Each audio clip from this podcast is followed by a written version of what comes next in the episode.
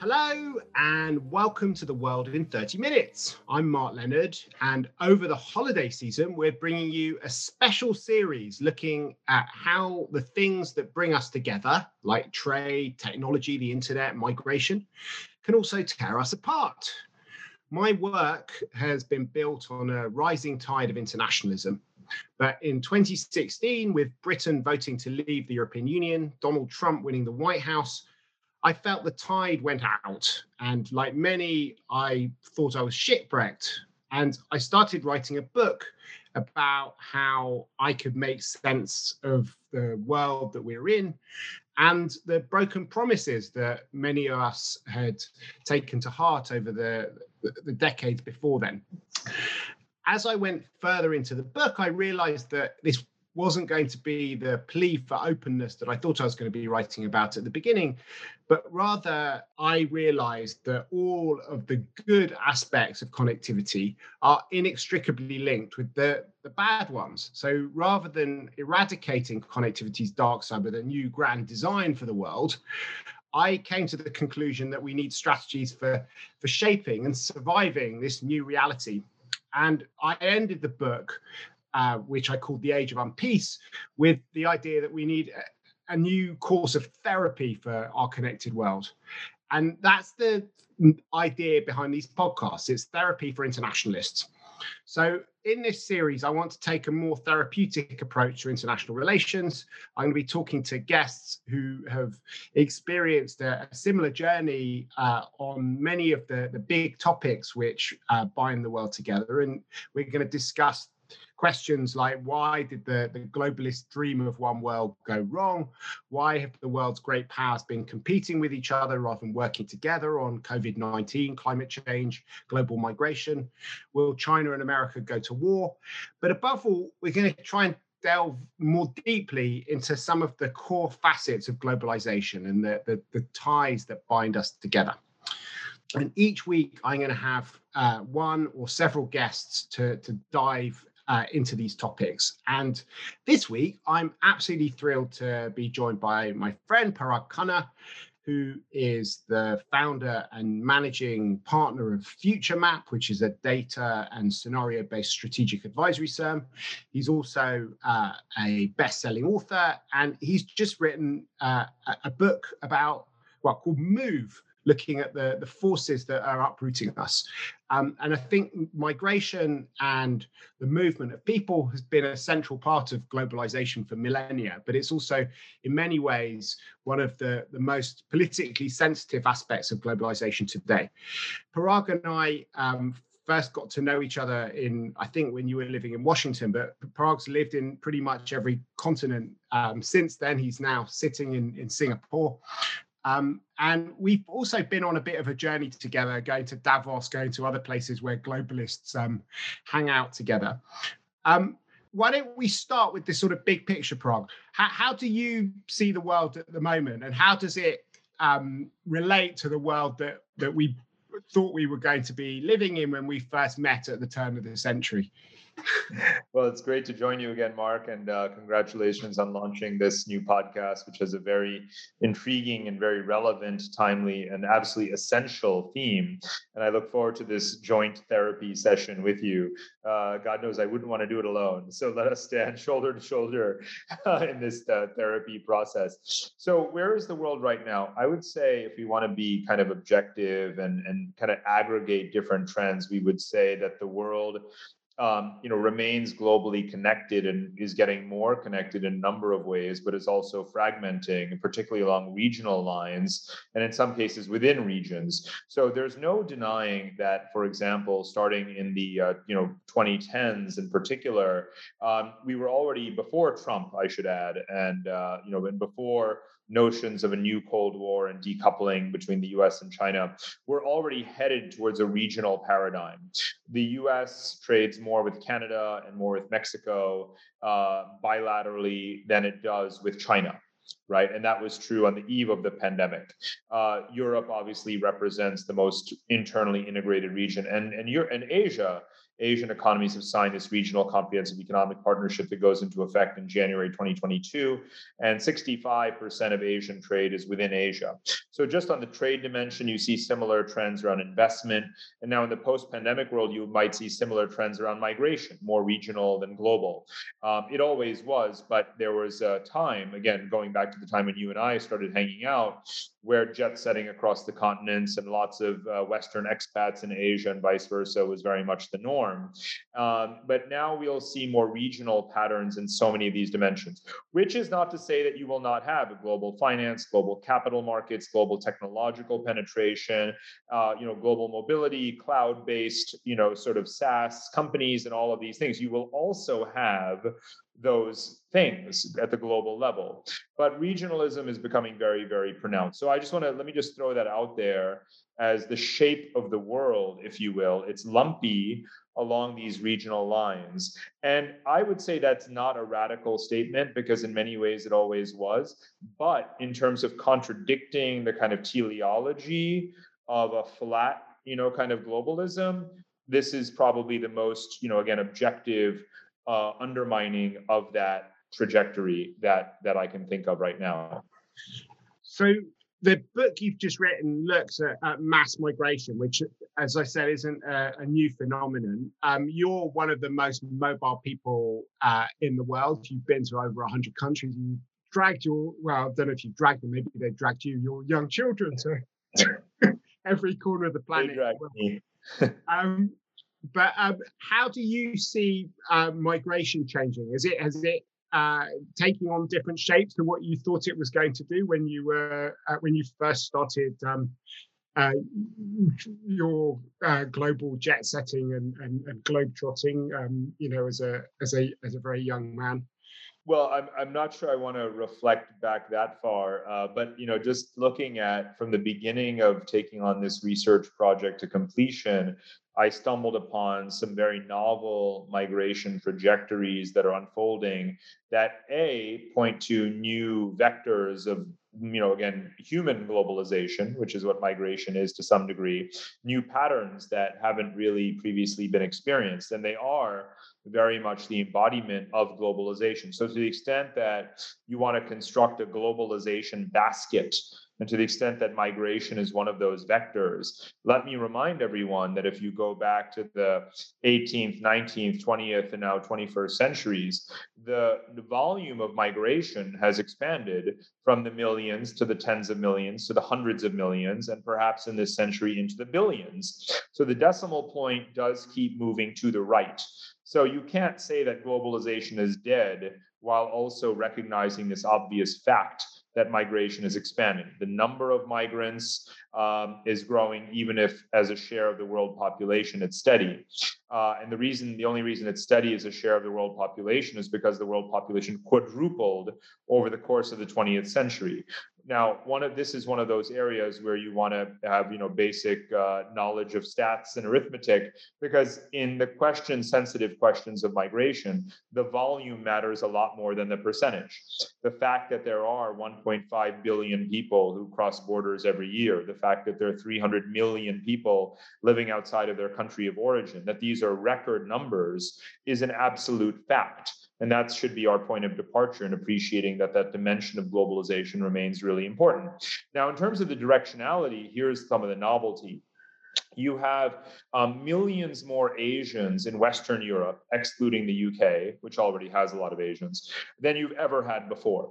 So you have this Eastern Eurasia to Western Eurasia migration that is unprecedented in human history. There have never been, you know, four, five, six million Chinese, Indians, Bangladeshis, Thais, Indonesians, Vietnamese in Western Europe right? Not even the in the heyday of any kind of colonial circulation did you have anything of the sort. And those numbers are growing because Europe is actually attracting Asians to fill certain labor shortages, even recruiting them as students. It needs IT professionals and so on and so forth. So that's interesting one. Climate migration is obviously a, a, huge driver of this phenomenon the further we look into the future and even in the present, quite frankly. So, Africans and Arabs moving north and northwest, um, again, South Asians moving into Central Asia and maybe even Russia. And each human being that crosses a border represents some data point of globalization. And the fact that that number is expanding into the billions and that it's pushing into new geographies than we've literally ever experienced in the history of our species is something that's worth discussing for sure, even if uh, people don't consider that as important as counting the number of container ships that come in and out of ports every single year. So, as you say, migration is growing to historically unprecedented levels. And at the same time, the backlash to migration has been growing um, almost as, as fast. This is a period where, uh, you know, razor wire fences are propping up everywhere, walls uh, in dozens of countries around the world. Donald Trump's uh, um, focus on the wall was was not simply another case of American exceptionalism. It's something that we're seeing right across the the, the developed and the industrial world, but also in in many uh, emerging uh, countries as well. Um, and that's, I suppose, brings us to this question of, of the sort of self help. If, if migration isn't going to disappear and is, in fact, according to your predictions, going to carry on growing inexorably in the future. Um, how do we stop that from turning our politics toxic? How do we stop um, ourselves from entering into a much more autarkic world where uh, you know it's all about protecting the borders and trying to create some sort of notion of of, um, of, of static life and ethnic purity um, as through all of these territorial defenses. Mm. Um, in my book, I kind of lay out a five-step program for this, the age of unpeace, based around this sort of idea of, of trying to to take the sting out of interdependence, or what I call disarming connectivity. So maybe we can use that as a framework for talking about about migration in line with your book so the first step with all therapy programs is to face up to the problem um, can you i mean we, in a way we've got the sort of essence of the problem which is that globalization seems to be um, sorry uh, the migration seems to be um, growing exponentially. Um, and that that is kind of both creating kind of winners and giving people an opportunity to, to follow their dreams, but it is also leading to insecurity and to sort of backlash in many places. Is that the problem, or is there another problem when it comes to, to kind of mass migration? Well, let's let's indeed start with facing up to the problem because the problem for most countries is not immigration but emigration. You know, and I have a long passage in Move, which is pretty blunt about the failures of nationalist populism and anti-immigration sentiment because the countries that embody that vibe, um, whether it is Turkey or Russia or India or a handful of Eastern European countries, are precisely the world's largest sources of uh, immigrants. In other words, they are places that people are leaving. They are not admirable societies by any stretch of the imagination. So let's remember that we're talking about migration as a problem. The problem is for countries that illustrate the anti-immigrant sentiment is that they are themselves the largest sources of emigrants because they're poorly run countries. Now that tells us a lot of things. We should not exactly be conflating people and their regimes. You cannot look at Turkey and see uh, a society that is moved in the, collectively in the direction of supporting strongman authoritarianism and nationalist fervor when if you talk to your average turk they'd love to get out. And the lens i use to illustrate this irony is conscription. I looked in this book at every country in the world that has mandatory conscription and then i looked at the behavior of the typical 18 year old male. And guess what i found mark? The rite of passage for any 18 year old male in turkey is to save up uh, enough lira to bribe your way out of military service and do whatever you can to get the hell out of the country. So that to me is not an example of some you know uniform social lurch towards nationalist populist anti-foreign sentiment. So we have to be really clear about that. The second part of, yeah. so just on that one. Aren't the two slightly related to each other though? Because if the kind of educated and the, the mobile people in the country leave and leave in large numbers that does create uh, uh, a, sense that the country's dying out. If you look at, uh, you know, Hungary or Romania or Bulgaria, where you've lost, you know, up to one in five people, um, so you can see your city, your cities um, emptying out. There's a brain drain. A lot of the sort of best and the brightest have disappeared, and then uh, you know your birth rates are falling, and then you see migrants coming in and who have look physically different from yourself. So there's a, a, sense of being kind of squeezed. On the one hand, you're losing your brightest and your best, and at the same time, they're being replaced by by foreigners, and that um, is one of the things that seems to be driving this rise in, in nationalism because people have a sense that their countries are kind of being emptied out and, and literally being replaced. And that is very much the, the kind of narrative of the far right at the moment. In Trump, he was focused on 2047, I think, which is when the whites become a minority in, in the US. In France, there's this idea of le, le grand remplacement about people being replaced um, as a result of, of globalization. So the two aren't necessarily unrelated.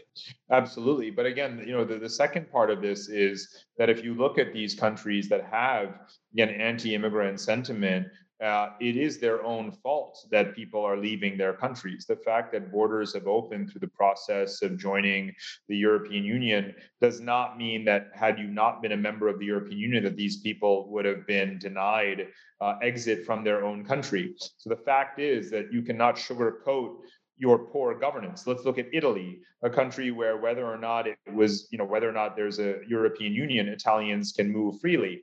And the fact is that Matteo Salvini's five-star movement and their regressive population demographic. Huh? Salvini's Lega movement. Yeah, sorry, that's right.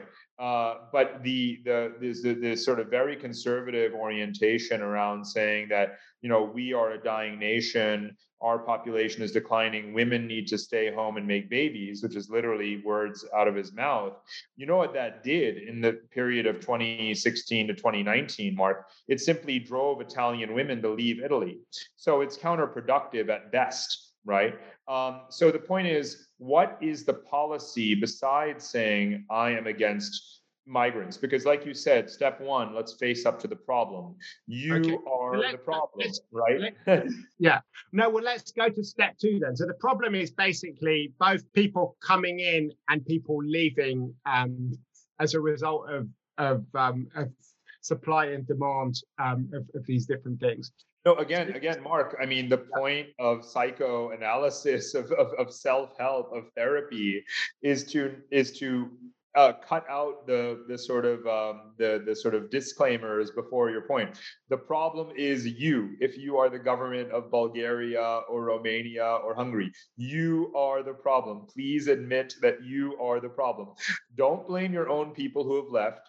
Don't blame the people who are coming. Go to first root causes and admit and confess like an alcoholic you have a problem. You are a shit government right? That's where that's how true you know sort of therapy that you know you're not really doing step one right if you're not confessing that you suck as a government. Let me say it in my best american english right? So that is the problem. And when you when we get to that stage and we agree fortunately neither of us is the is Viktor orban you know we can look at that and say okay i think that you know only when we accept and get to the root cause then we can start to have a better solution. Because the solution should not be i'm going to kick more people you know i'm going to i'm going to do whatever i can to scare more of my own citizens away because that path leads to suicide. We're not really helping the patient uh, if we don't get them to realize that it's their own fault.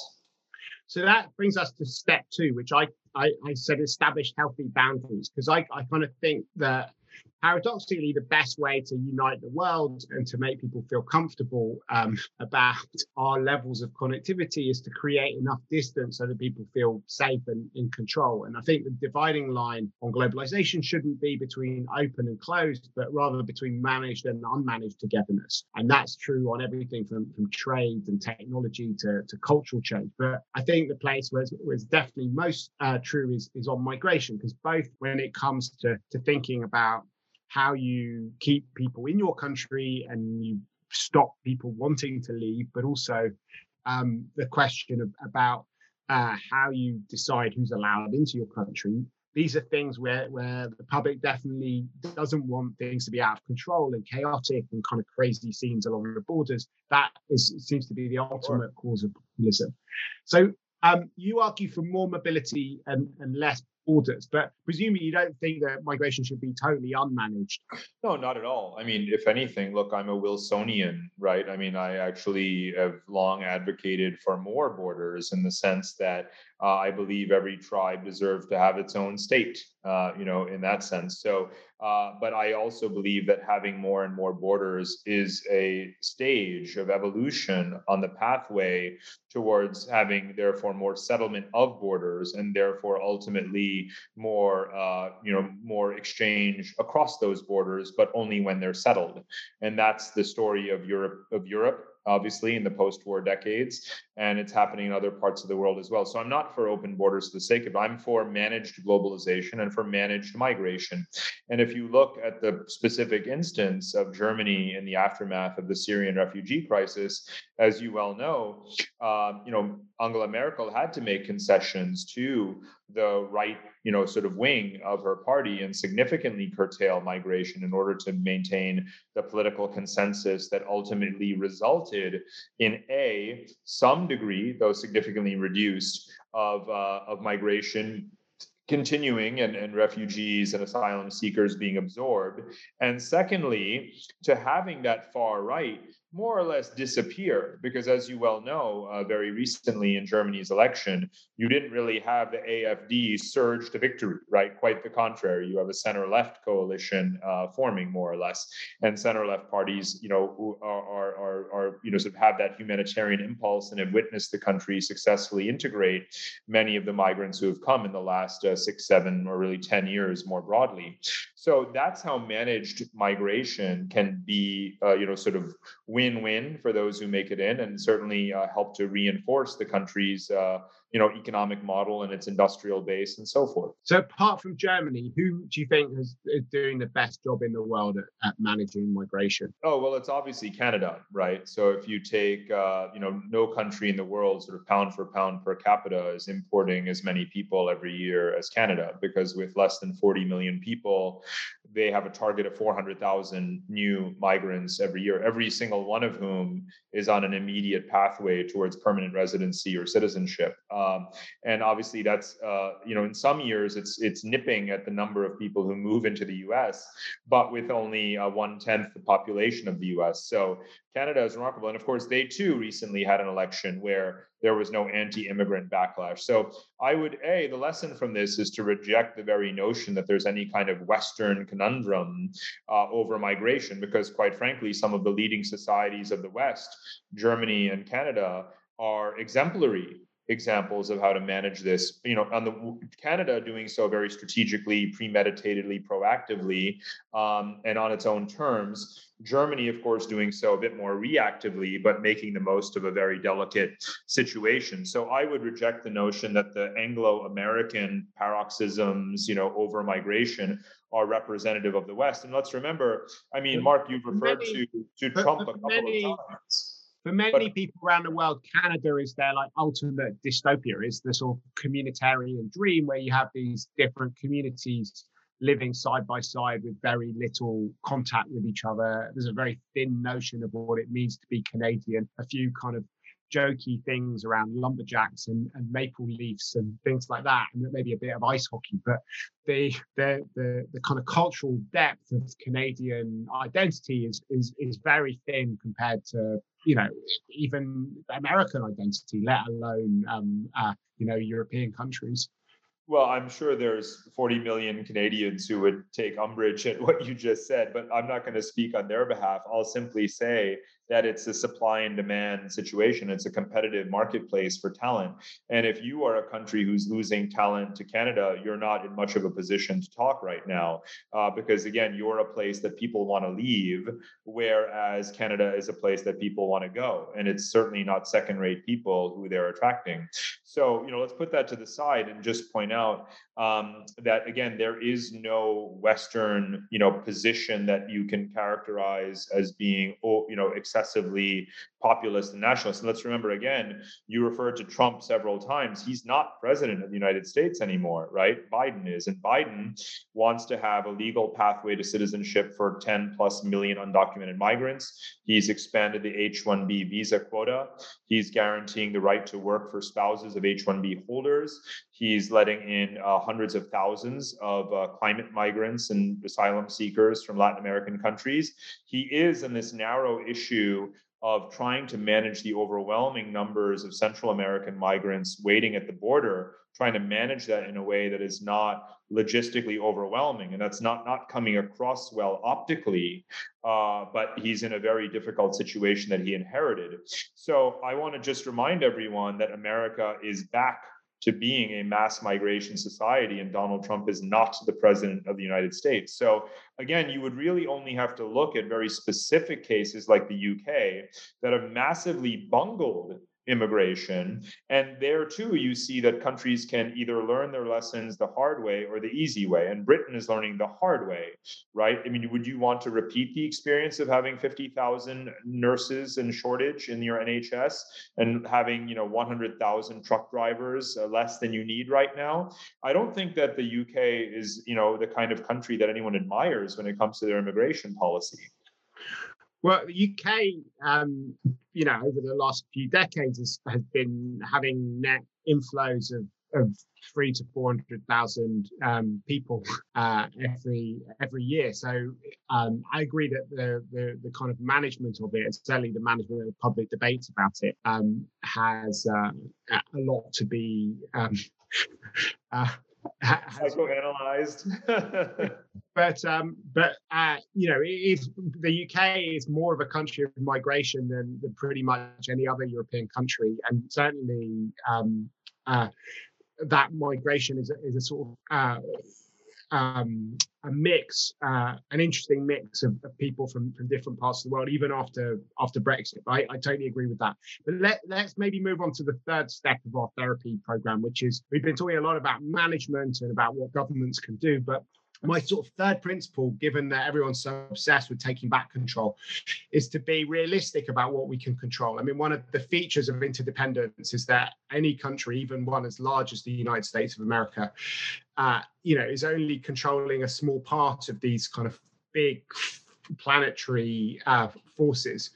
Um, what does what do you think i mean how much control can you actually have when it comes to to migration as a as a country how much of it is simply about um, you know deciding whether you want people to do it legally or illegally versus actually being able to to determine how many people are coming in or out of your country well, quite frankly, there can be a lot of control because this is one of the most sensitive and primary arenas of national sovereignty. And in fact, sovereignty has eroded in so many areas, but one area where it remains quite robust is a country's right to deny entry to people from other countries. We, we have very, very thin uh, global you know, accords around that are normative in nature and prescriptive around that is you know sort of having free mobility of labor and this kind of thing but nothing of the sort corresponds to reality. So you know i think that we will have a common policy on how to colonize the moon before we'll actually have a global migration accord. So this is the one vestige of sovereignty that will remain till the bitter end. So countries have that right. The question is are they doing it? Are they managing it correctly? Um, you know are they doing a smart enough job in terms of their uh, demographic demographic uh, forecasting, their demand forecasting, their skills forecasting, and looking at the countries of origin and the skills required for their economy. And let's face it, when you hand your immigration policy over to uh, you know incompetent populists, you're not really going to wind up with a happy outcome. Whereas if you hand it over to people who actually study these things in a less politicized way and have the best interest of the country's economy and society and welfare at heart, you're probably going to wind up with a better uh, outcome, or ideally a marriage, you know, of political support that articulates the, the need and kind of you know technocratic forces that manage the process. And that's again Canada, you know, where they've done it right, and uh, you know Singapore and other places. So you talked about this notion of, of, civilization 3.0. Could you explain a bit more about what you mean by it? Yeah, I mean, I do think that we need to encourage a more sort of fluid fluidity and, and circulation of people, not in a lawless or unlawful way, but rather in a in such a way that we obviously uh, first and foremost focus on the most vulnerable. 1.0 and 2.0 were? Oh, sure. Well, civilization 1.0 goes back to our ancient roots as uh, as nomadic uh, you know populations and and uh, agricultural peoples. And the civilization 2.0 is the more recent centuries where we've been more sedentary and industrial. But in light of global labor shortages the demographic plateau in the world population and climate change we need to think about how you know billions of people who are quite vulnerable uh, for whom climate adaptation is an immediate priority well the surest path to climate adaptation is mobility is migration. It doesn't always mean crossing a border but it does mean relocating from the vulnerable geographies that one is in. So i'm advocating of that the world population be more uh, again more mobile uh, but also more sustainable and that our migration be done more sustainably both ecologically in terms of infrastructure and resource consumption and also politically of course in terms of sensitivities and assimilation. So that really is, is very much about my fourth step which is how you take care of yourself because i think the biggest challenge to, to the liberal order often comes from within our divided societies and that's where we're going to need to focus a lot of attention how do you think societies need to change so that they can deal with with uh, this increased mobility that that you uh, are talking about? Well, assimilation and forging a national a civic identity is itself a strategic priority and should be. You can't let these things just organically emerge because they may not. And if you look at a place like uh, the Netherlands with its language requirement, um, or if you look at a place like Singapore where all races and creeds serve together in you know a national service and and um, and in uh, in public housing and uh, and other sorts of you know sort of these sorts of assimilation policies. We need to invest a lot in that if we want to ensure that the inevitable migrations are better managed, uh, you know, actively rather than passively. And again, every you know if we're looking at Europe uh, you know, countries have a sovereign right to decide for themselves whether or not that means that you must learn the language as a precursor to citizenship, or whether or not you're allowed to wear a headscarf, and these kinds of questions. Um, but at the end of the day, just remember that from a numbers standpoint, uh, fundamentally, you know we need to come to grips with the fact that nothing is being done successfully to reverse our declining fertility and our you know accelerating mortality um, and our declining population. Now you can attempt a degrowth kind of scenario um, but ultimately what you're doing is short circuiting or undermining your own services economy. So I think that we have to, you know, accept the fact that migrations are necessary for our own demographic vitality and put more resources into assimilation and, and building a national national identity. So this brings me to the final step of our therapy, which is um, seeking real consent. We know from all human relationships that the, the single principle that is the key to any kind of legitimacy is consent what you're talking about is kind of big changes. And you just mentioned some of the steps that might help to build consent um, within our societies. Lots of people um, say that they're in favor of, of, managed migration so long as people follow the rules. And that question of what the rules are is obviously an important one. But do you, how do you think you can build more consent and legitimacy for, for your idea of civilization 3.0? Are there things that the Canadians do, which um, or, or other countries do, which you think has helped to to, to get the public on side for uh, for, for this era of, of mass mobility? Well, nothing succeeds like success, and there is a FOMO effect going on. Countries are seeing Canada and Germany and saying, hey, how come they're the ones who are getting the, the talent and the best and the brightest and their economies are thriving and they're maintaining a high standard of living and, you know, stimulating entrepreneurship and new industries and we're withering, right? So if you take a country like Poland, Poland has started to say, okay, well, we're going to eliminate all tax, all income tax on millennials, you know, and hopefully that'll keep Polish youth in Poland and maybe even attract some nomad remote workers and that kind of thing. So competitive dynamics are a very powerful force. You know, uh, smart city, smart nation, quality of nationality rankings that we have all the time. We're ranking each other every single minute. So countries look at that and they say, how come I'm falling down the ladder of respectability and credibility? What am I doing wrong? What are these countries doing right? And surprise, surprise, Mark, you know, the admired societies, the successful societies are ones that are actually attracting youth. So the number one barometer, and this is, I think, maybe a good place to close, of success in the 21st century is actually something very, very basic. If your country is attracting young people, then you are doing something right. If your country is losing young people, you are doing something wrong. And there's no simpler remedy to the world's problems than to get countries to start to do the things that will make them attractive to young people. And that's something, Mark, you and I could explain to a four year old and it also happens to be true. But at the same time, you have lots of different groups in society. So the US, in a way, is you know a perfect uh, petri dish for, for what you're talking about. It's done a fantastic job of attracting young people. If it was a bit easier to get in, there'd be many multiples of the young people that are going to the, the US legally and illegally every year.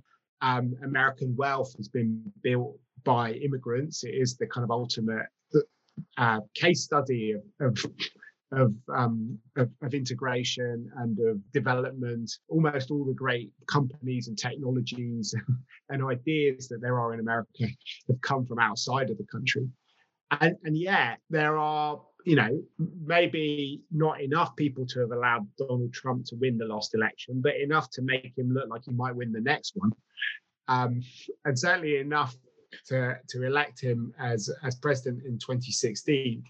Um, and it shows that consent is a is a complicated thing. All the things that are very attractive to some groups in in the US, uh, you know, ideas of, of diversity, ideas of of of, um, of changing the the kind of national identity of different rights for different groups of people, are toxic for for others who fear that they're you know to coin the to, to, quote the phrase which is most often heard, they, they're becoming strangers in their own country. How do you kind of balance those sentiments? How do you get consent both from the old people um, who already live in the country, as well as the young ones that you're trying to attract? It's a very, very well put, uh, you know, observation and question. And, the, and the, the first thing is to remember that even during Donald Trump's presidency, we have the benefit of the U.S. Census having just been released this past September.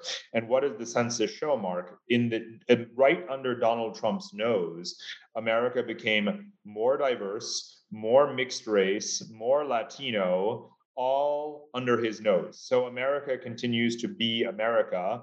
Migrants continue to pour in one way or the other, and American society continues to be enlarged and enriched as a result of it, no matter what Donald Trump thinks, no matter what his supporters want.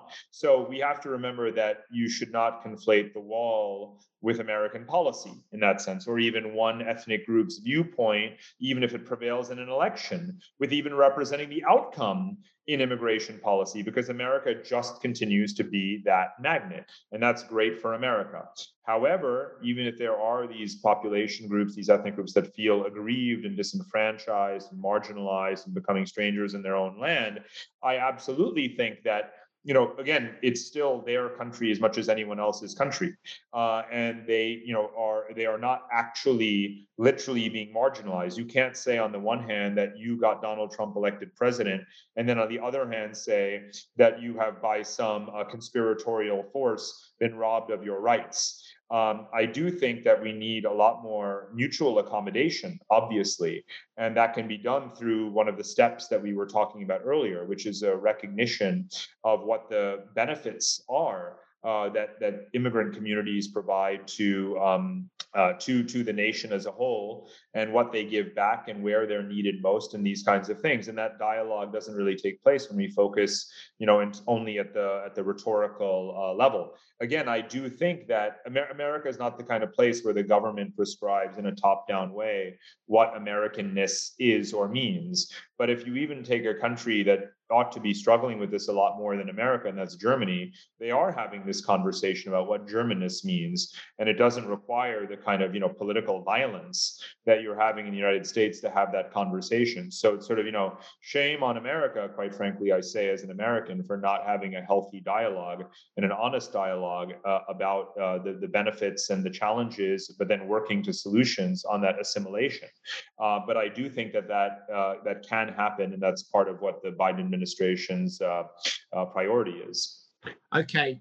I'm not sure we've completely uh, got to the end of our therapy here, but that's unfortunately all we have time for today.